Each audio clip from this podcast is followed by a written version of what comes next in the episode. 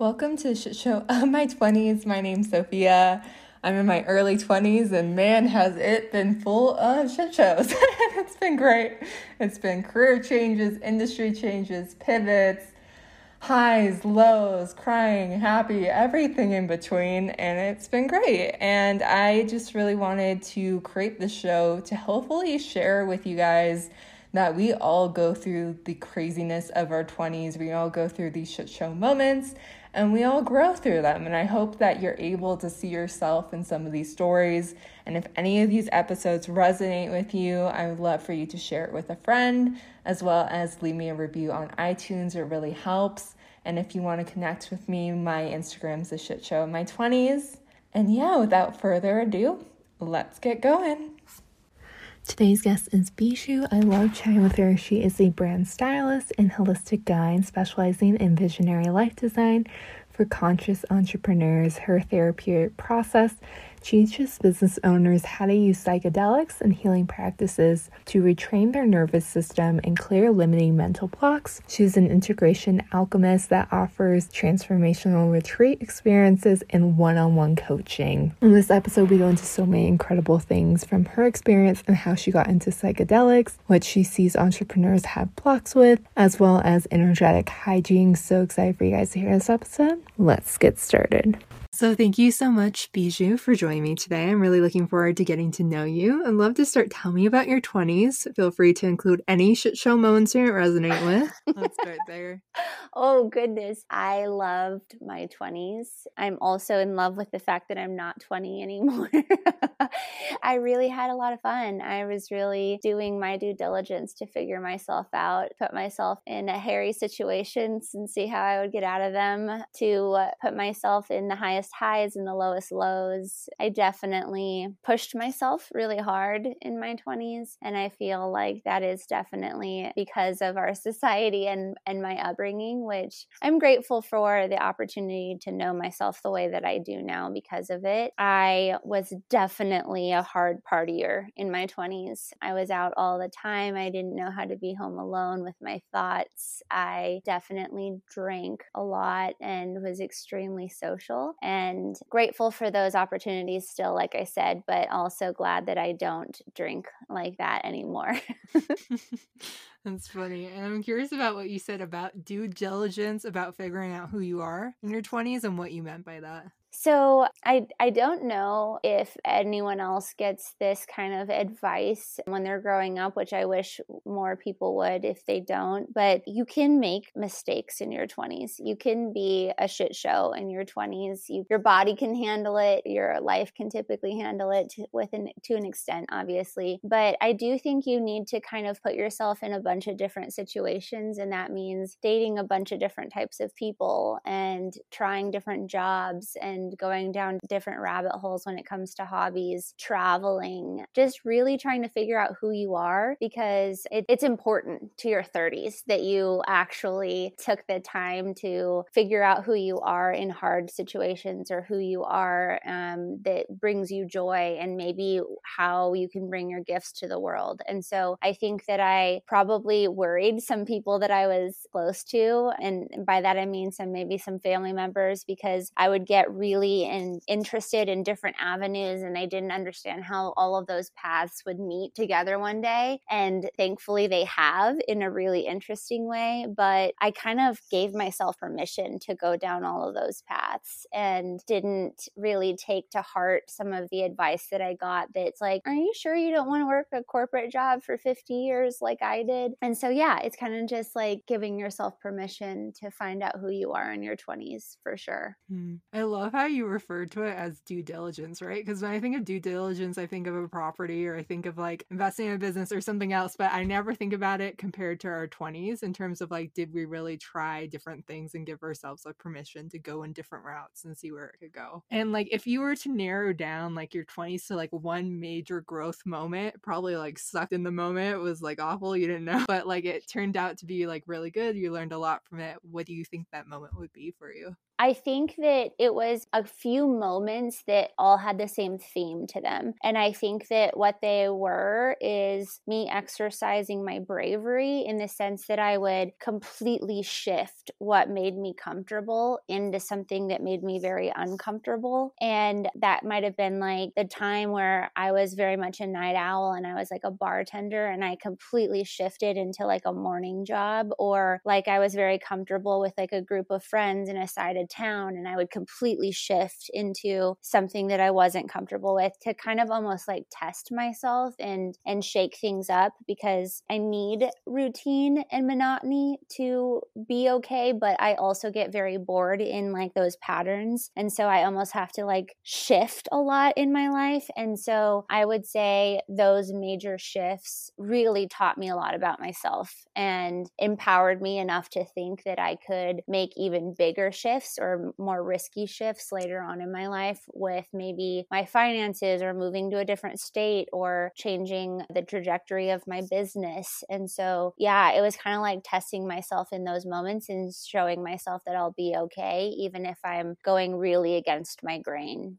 Yeah. And like, how did your path like unfold to getting into like the work you're doing now? Like, what inspired you? How did that kind of unfold for you? Yeah. So the path was interesting in the sense that I have these like, maybe I call them little gems inside of me that sometimes they all kind of got powered up in different aspects of my life to where now I utilize them all. So originally I was into consumer behavior and fashion merchandising because I love the beauty that humans are capable of putting together, whether that be in fashion or in marketing or in events. But I also am really interested in why we buy. Like, why do we consume? Why do we buy? So that was where I started, and I ended up creating merch for bands and like working with bands and understanding the music scene and the artist scene. And then I went into my own boutique, and in my boutique, it was a little bit edgy, and I really liked giving permission to women to go outside of their norm and to like empower them to show up the way that they wanted to. So that was really beautiful for me. But then eventually that consumer and the way that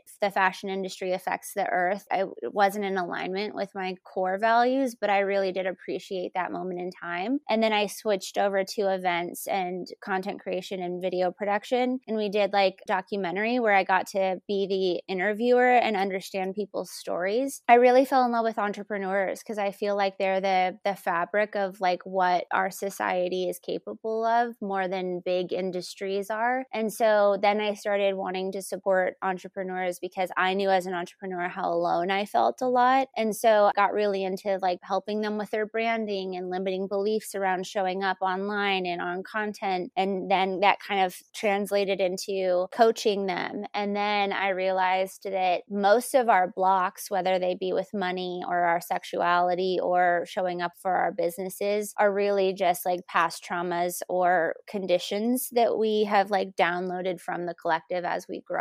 And that's when I really started getting into psychedelics. And so I realized that a lot of the blocks I was helping people with were so deeply rooted in their psyche that just like talking about them wasn't enough, that we needed like to somatically touch them and move them out in order to support them. So that's when I really started getting into psychedelic psychotherapy, in the sense of like, I'm not a clinician, but I did facilitator training and coaching training with sex, love, and relationship and with money, to really support someone in understanding how to utilize these medicines to really change their programming or to actually heal the wounds and then to come out into the world as they were always meant to. And so it was this long, weaving, winding path that kind of got me to the point where like now I can interview people and find out a lot about them. I can set up beautiful experiences for them with my event background, and I can empower them to get them to fully show up the way that they're supposed to. So things that all didn't make sense in the past now are fully coming together right now to help me support people in that way. So it's really exciting.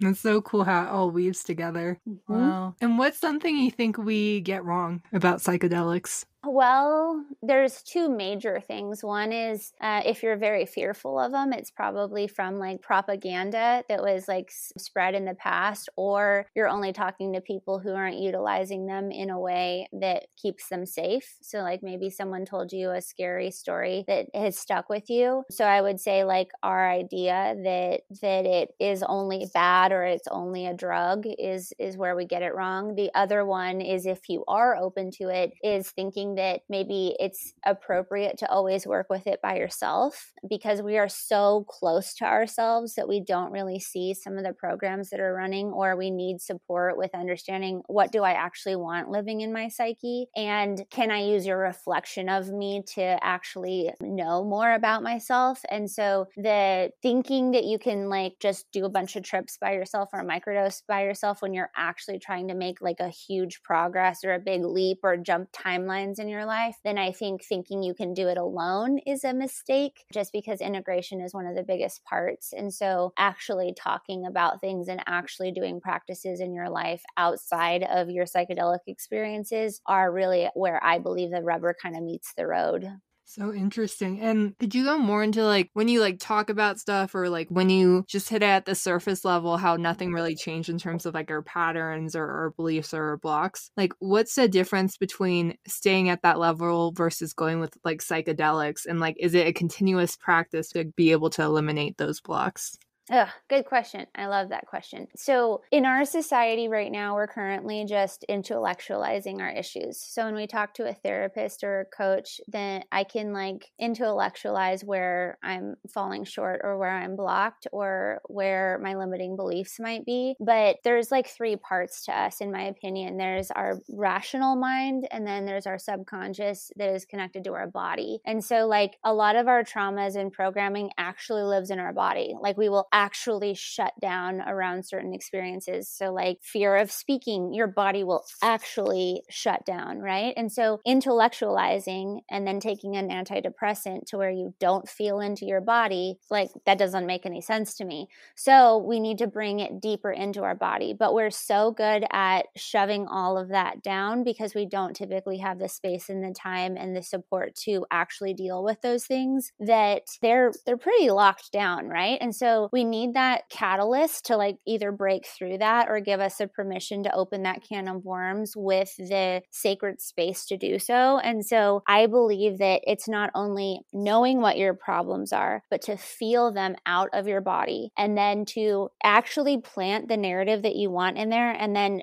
do practices over time to support that plant actually taking root and actually living within your psyche. So it's a mixture of microdosing, working with someone, having bigger experience around like really deep rooted roots that need to get pulled out, and then like constantly having the practices that are going to support the blocks that you have. So you might have for sure have different blocks than maybe me, and so we need different practices in order to support ourselves with those things that we're trying to change. And so it's a big combination of everything. And so the people who actually work with a facilitator and maybe have a therapist and a coach or a person that is all three of those, and then they also have friends that are maybe experimenting with this as well, that's when major change starts happening. And it doesn't take a lot, and it doesn't take years and years and years. It's actually much quicker with this modality and this medicine, but it is dedication, right? It's like I will diligently devote time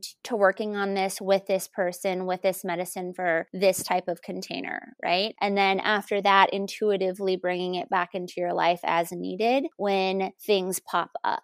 So that's at least my take on it all. And for someone who's maybe like a bit worried, like they have ideas about like this could go wrong, or like what if something happens, like where's like a good starting point if like they are interested, want to learn more?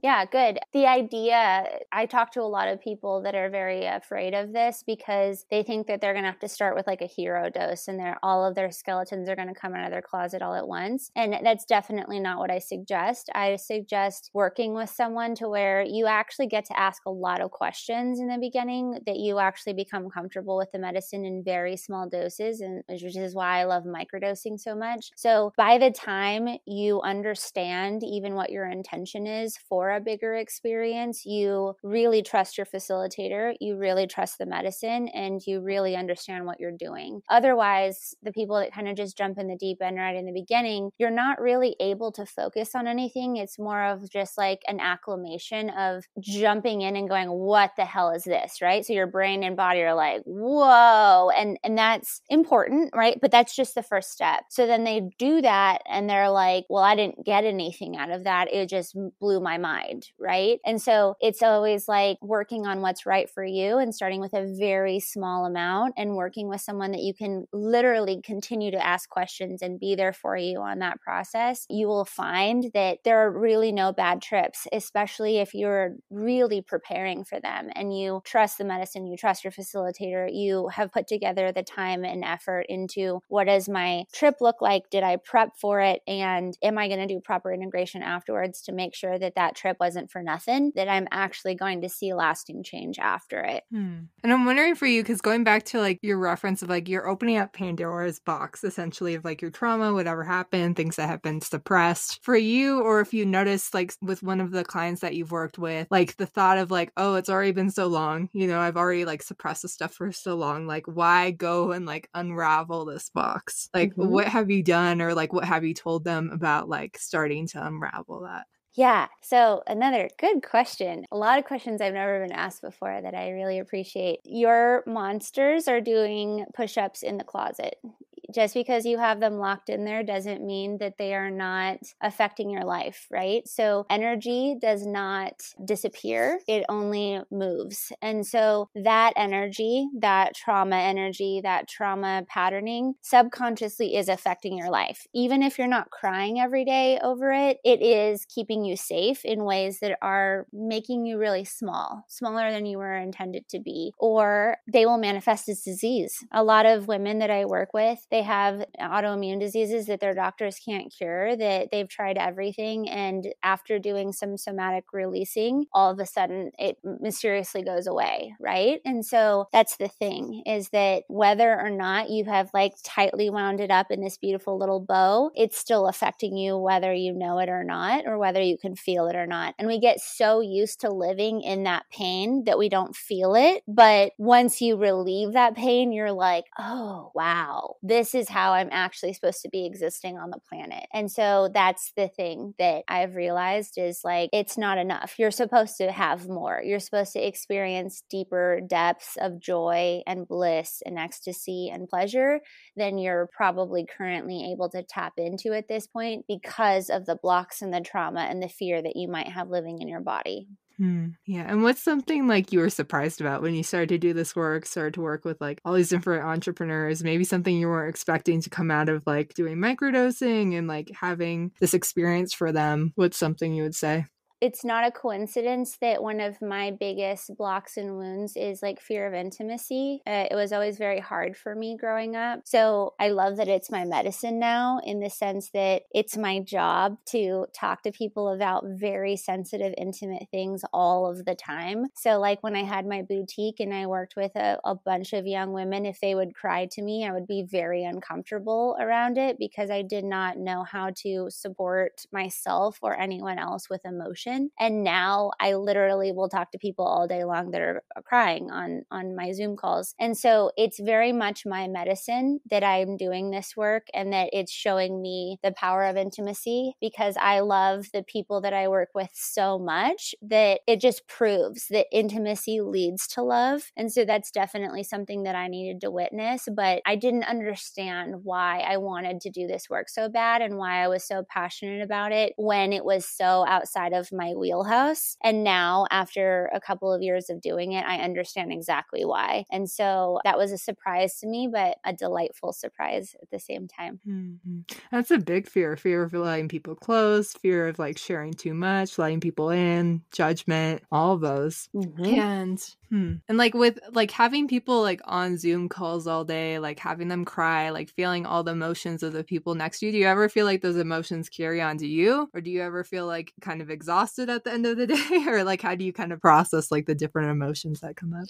Yeah. So thank goodness the training that I did, there was a lot of energetic hygiene associated with it. So I definitely have practices that support me. That's not to say though that I am not obviously affected by some of the things that I hear, because I hear everything now. Like anything that the human, like our society is possible or capable of, I hear. And so I definitely am working with like, what does that look like for me? And it's definitely, I came out of the gate thinking I want to help anyone and everyone that this medicine and modality is appropriate for. And now I'm realizing that I can't save or help everyone, and I can't exhaust myself, because it's out of integrity for me to preach to the people that I work with that they should have energetic boundaries and that they can't save the world and they can't put themselves below everyone else. And so I'm definitely working through what that looks like for me. And it's nice for me in my business that I can do a mixture of retreats. So I actually see people in person and it's like very pleasureful, but then also like the deep dark work of like the sessions, and then also taking time outside. Like we left the city to live out in the middle of nowhere. And I think it was my higher self guiding me in that way, because I definitely take time outside to really like let all of that out of me and to transmute it into the earth. And so, yeah, I'm still figuring it out. I'm not perfect at it, but I will say I'm very grateful for the energetic hygiene training that I had. If I hadn't, I do believe I would be like some of the healers that I see and work with, that you can tell they have taken on a lot of that because they're themselves very unhealthy. And so it is something, a concern to think about for sure. I'm so curious. What is energetic hygiene? I've never heard of it before.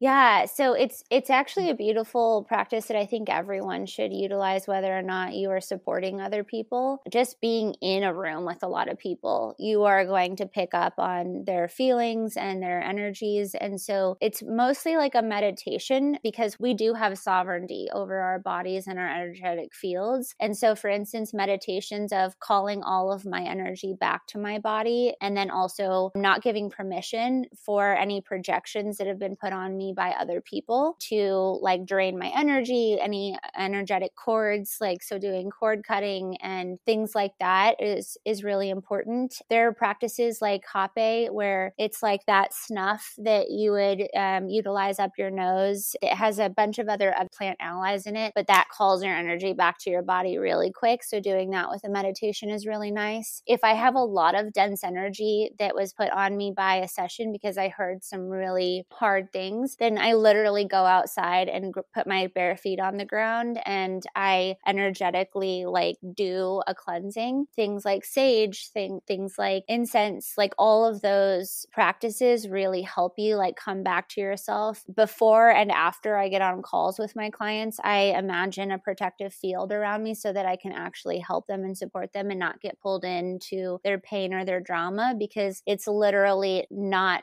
as supportive as I could be if I was feeling them energetically that hard. And so, yeah, it's kind of like a protection in the beginning. And then at the end, I do a cleansing. And so it might seem like crazy and woo-woo to a lot of people, but I feel it in my body when I get lazy with it and I don't do it. There was times when it was too cold to go outside, so I wouldn't do it. And then I would form these like really hard like pains in my neck. And so that's when I started realizing like it is real and I need to be really focused on protecting myself if I plan to do this work for a really long time. So that's kind of just like a weird little intro into energetic hygiene, but there are a lot of practices out there that people can utilize. I love that, because we pick up people's energy so much, and it's so good to know that there's a way of like releasing and clearing that energy. And like, what are like, you feel like the most common blocks with the people that you work with? So I don't only work with entrepreneurs, but I will say that entrepreneurs are this special breed of animal where we have taken our traumas and our pains and wield them for our benefit, in the sense that we typically are like big people pleasers, or we push ourselves really hard, or we have this deep desire to actually feel worthy. And so sometimes getting plugged into the capitalistic model like just takes us into shadow in that sense. And so what I've found is that working with people people and showing them that you don't have to kill yourself to be successful and abundant was one of my biggest lessons and one of the things that I love sharing with people, because there's definitely the same end and two different paths to get there. And so that's one, right? Like the idea that money is very hard, intimacy blocks, imposter syndrome, perfectionism, procrastination, fear of being seen, definitely worthiness, all of the things that all of us as humans deal with, but sometimes a little bit more heightened in entrepreneurs. Hearing all that, it sounds like a lot of entrepreneurs are linked to like overachievers in a way. Mm-hmm. And with that, that's so interesting because we always have like that idea that like we have to work harder to make more money. Like we never have the idea that we can actually rest and be able to make money. And with like the money blocks in particular, I'm curious, like what do you do with them in terms of like rituals? What do you do in terms of like your process with like money blocks? Yeah. So what I've realized is like sexuality, money, ideas of self, all of those are energetic and all of those can be blocked or distorted by maybe a singular wound or block or something that you were told as a child or something that you even witnessed. And so everyone is a little bit different in the sense that I need to understand what way are you coming at money? Like, do you believe that it's evil or the people that have it are evil? Were you told that there's like a very like scarcity mindset around it? Are you afraid of like who you will become with that money, all of these things, right? Like there's ancestral ideas of money that we need to like clear and understand. There's like programming that's currently coming in from your experience on the planet from the moment you were born until now. And then there's definitely a lack of clarity that people have of what you would actually do with that money and how it benefit the world and the environment around you. And so that's conscious entrepreneurship in the sense that the universe will have a hard time handing you that kind of power and money if it doesn't know and if you don't know what you're trying to do with it, right? And so there's very soulful ways about understanding money as energy and working to heal any wounds or ideas that you have about it, but then also opening yourself energetically. A lot of us are so blocked that any type of abundance of health, connection, wealth, all of that will have a hard time getting into our systems if we are like truly just energetically blocked. And so, yeah, kind of a hard question to answer, but each person might be a little bit different with how you would deal with their money blocks and understanding how they actually are perceiving it and what they want to do with it. And what's one of the biggest lessons you've learned from one of your clients?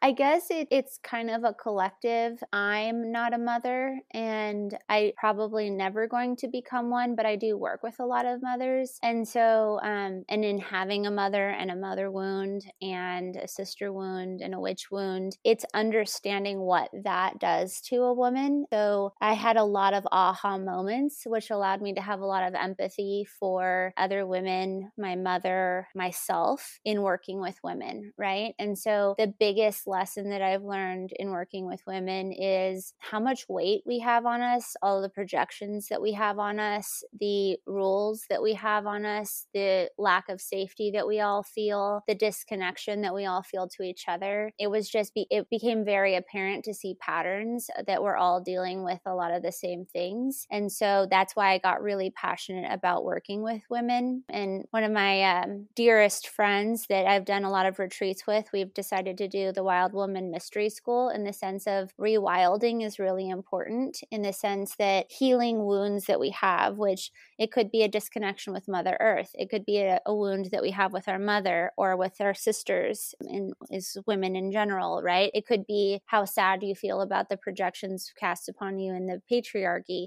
All of that needs attention and needs to be looked at and understood and healed over time. And so I think I was very blind to it before I started witnessing it in this capacity. Your retreats sound like so much fun. What else do you do at your retreats? Well, there's a bunch of different types of them.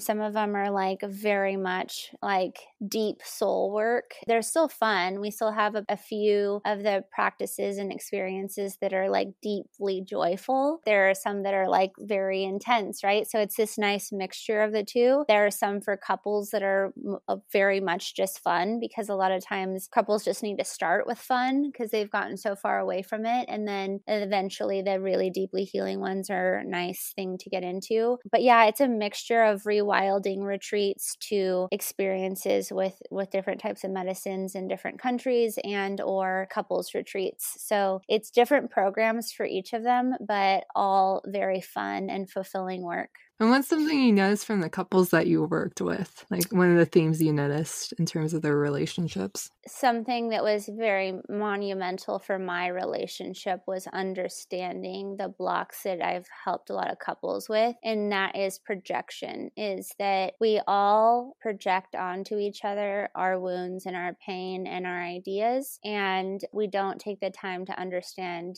each other deeply. And that means ourselves. And then it also means our partner. And so men are very misunderstood in a lot of ways, and women are very misunderstood in a lot of ways. And so it does take a lot of work to understand yourself and to understand your partner, and then understand what to do with that going forward. And I think that it's very hard once you're already very entangled with like kids and jobs and like obligations, that you feel overwhelmed in doing that amount of work. But it can be deeply fulfilling, because in the grand scheme of things, the partner that you choose to be with, especially have children with, will affect you the rest of your life, whether or not you stay with them in a marriage or not. And so it's a lot of work, but in my opinion, it's worth it. So yeah, it's really just the idea of projections that and how those affect us in our lives for sure. And do you have any like rituals that you do with your partner? So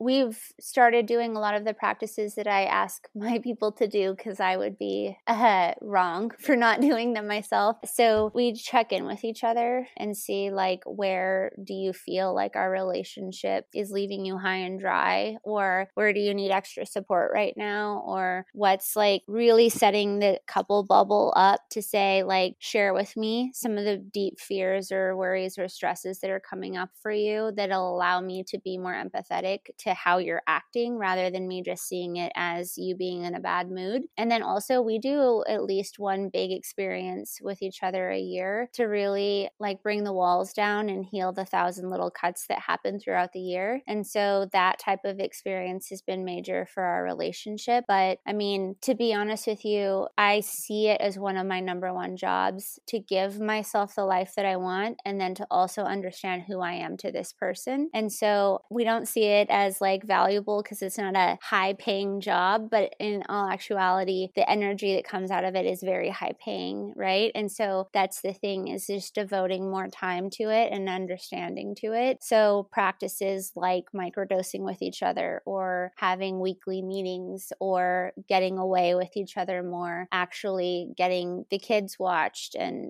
really getting to know each other and being there for each other and being supportive is a really way to go about it, or a really good way to start at least. So beautiful. I'm wondering, like at the beginning when you started to ask like what part of our relationship, you know, isn't the best right now, did you ever have any fear come up for you? Like when you first said that about like judgment of like, oh no, like I might not be a good partner because they said this or this. Oh yeah. I think that's why it's such hard work for people to do, because the answers to a lot of the hardest questions are impossible to swallow at times. So like, is this relationship really feeding me? Does it have the potential to get to the point where it does? Do you actually want to be here? Will you do the work that it takes? Who are you as a person, and do your core values still align with mine at this point 7 years later? Will you allow me to transform into the person that I want to be? Where am I fucking this up, right? And that's so hard to witness and see, and to also in a really wounded situation bring up, because your partner is likely to go, see, ha, like it's very much much a salt in the wound type experience because they're so hurt. And so that's why I really like the softening that comes from either MDMA or psilocybin, to just have the empathy for each other and to soften your wounds enough to do some of that work, because sometimes we're all so raw or so deadened to how we feel about our relationships that it's very hard to have those conversations. Those are so many good questions to ask. Yeah. And what's something that you do every day? It's a non-negotiable for you. You have to do it every day, part of your routine. Meditation, which is crazy because me 5 years ago, hated journaling, hated meditation, hated walks, hated stretching, hated hydrating myself. Like everything that I am like a stickler about now, or at least trying to be at all times. And my world has completely changed, right? So it was hard for me to buy into the hype that sitting in meditation for a few minutes a day was really going to make that big of a difference to me. But there's a huge difference in my day when I don't do that. And so my meditation is a mixture of gratitude, where I like have on my altar the things that remind me of that are gifts in my life that I can really just sit and love and reverence to. And that gratitude has really affected my mood and my grounding into my existence. And then also thinking about what I'm trying to manifest or create in the world on a daily basis is really important. And then obviously connecting to my spirituality, what my spirituality looks like, the people, the gods, the mother nature that I connect with, like actually taking the time to do that has been major for me. And so, yeah, I guess that ritual is non-negotiable for me. I have to do it. And if I don't, I'm a cranky person.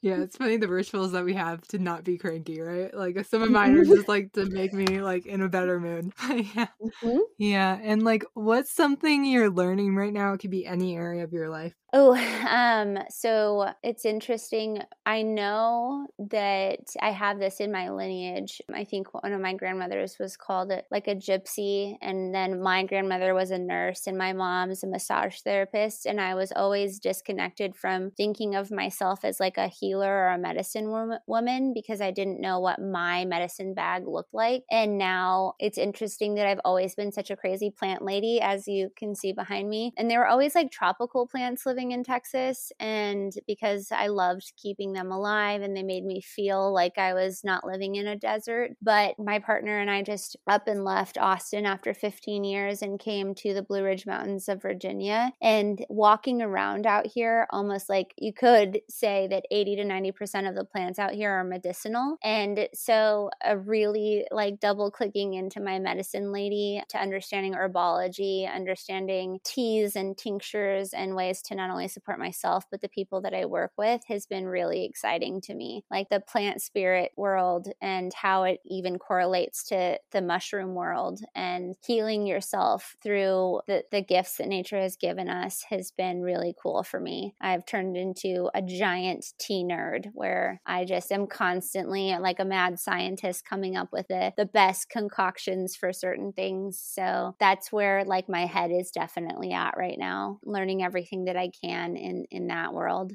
Seems like the perfect location for a plant lady. Mm-hmm. Yeah. It is. Yeah. Yeah. Yeah. And I have a final question for you. So if you were to go back in time and talk to your 20-year-old self, what would you want to tell her? Or if you want to tell her nothing at all, that's an option as well.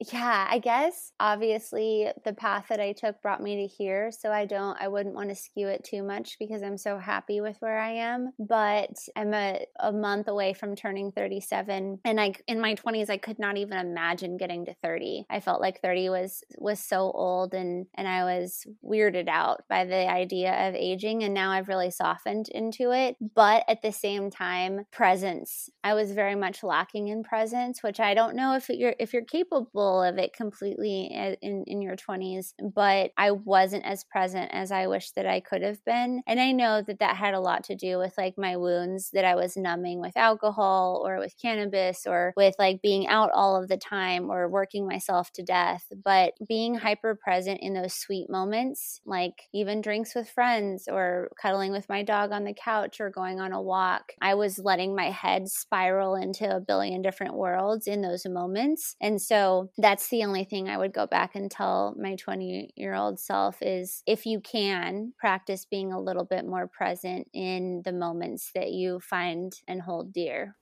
I love that answer. Beautiful. Well, I loved interviewing you today. Yay. I loved your questions. They were so good. Thank you. Thank you. And where can we find you? Where can we connect with you? Yeah. So I'm at this point, who knows what's going to happen with Instagram, but I'm very active on Instagram. I'm also looking forward to a different platform where we can express ourselves a little bit more freely. So knocking on wood that comes around. Wild Woman Mystery School on Instagram or Mushroom Mamasita, both of them are where you can find me. Two projects that I'm working on that I love so much. And I always answer lots of questions in DMs, and then also my website. So I'll send you all that. You could put in show notes. But yeah, if you hear this and this resonates with you, feel free to reach out to me with any questions.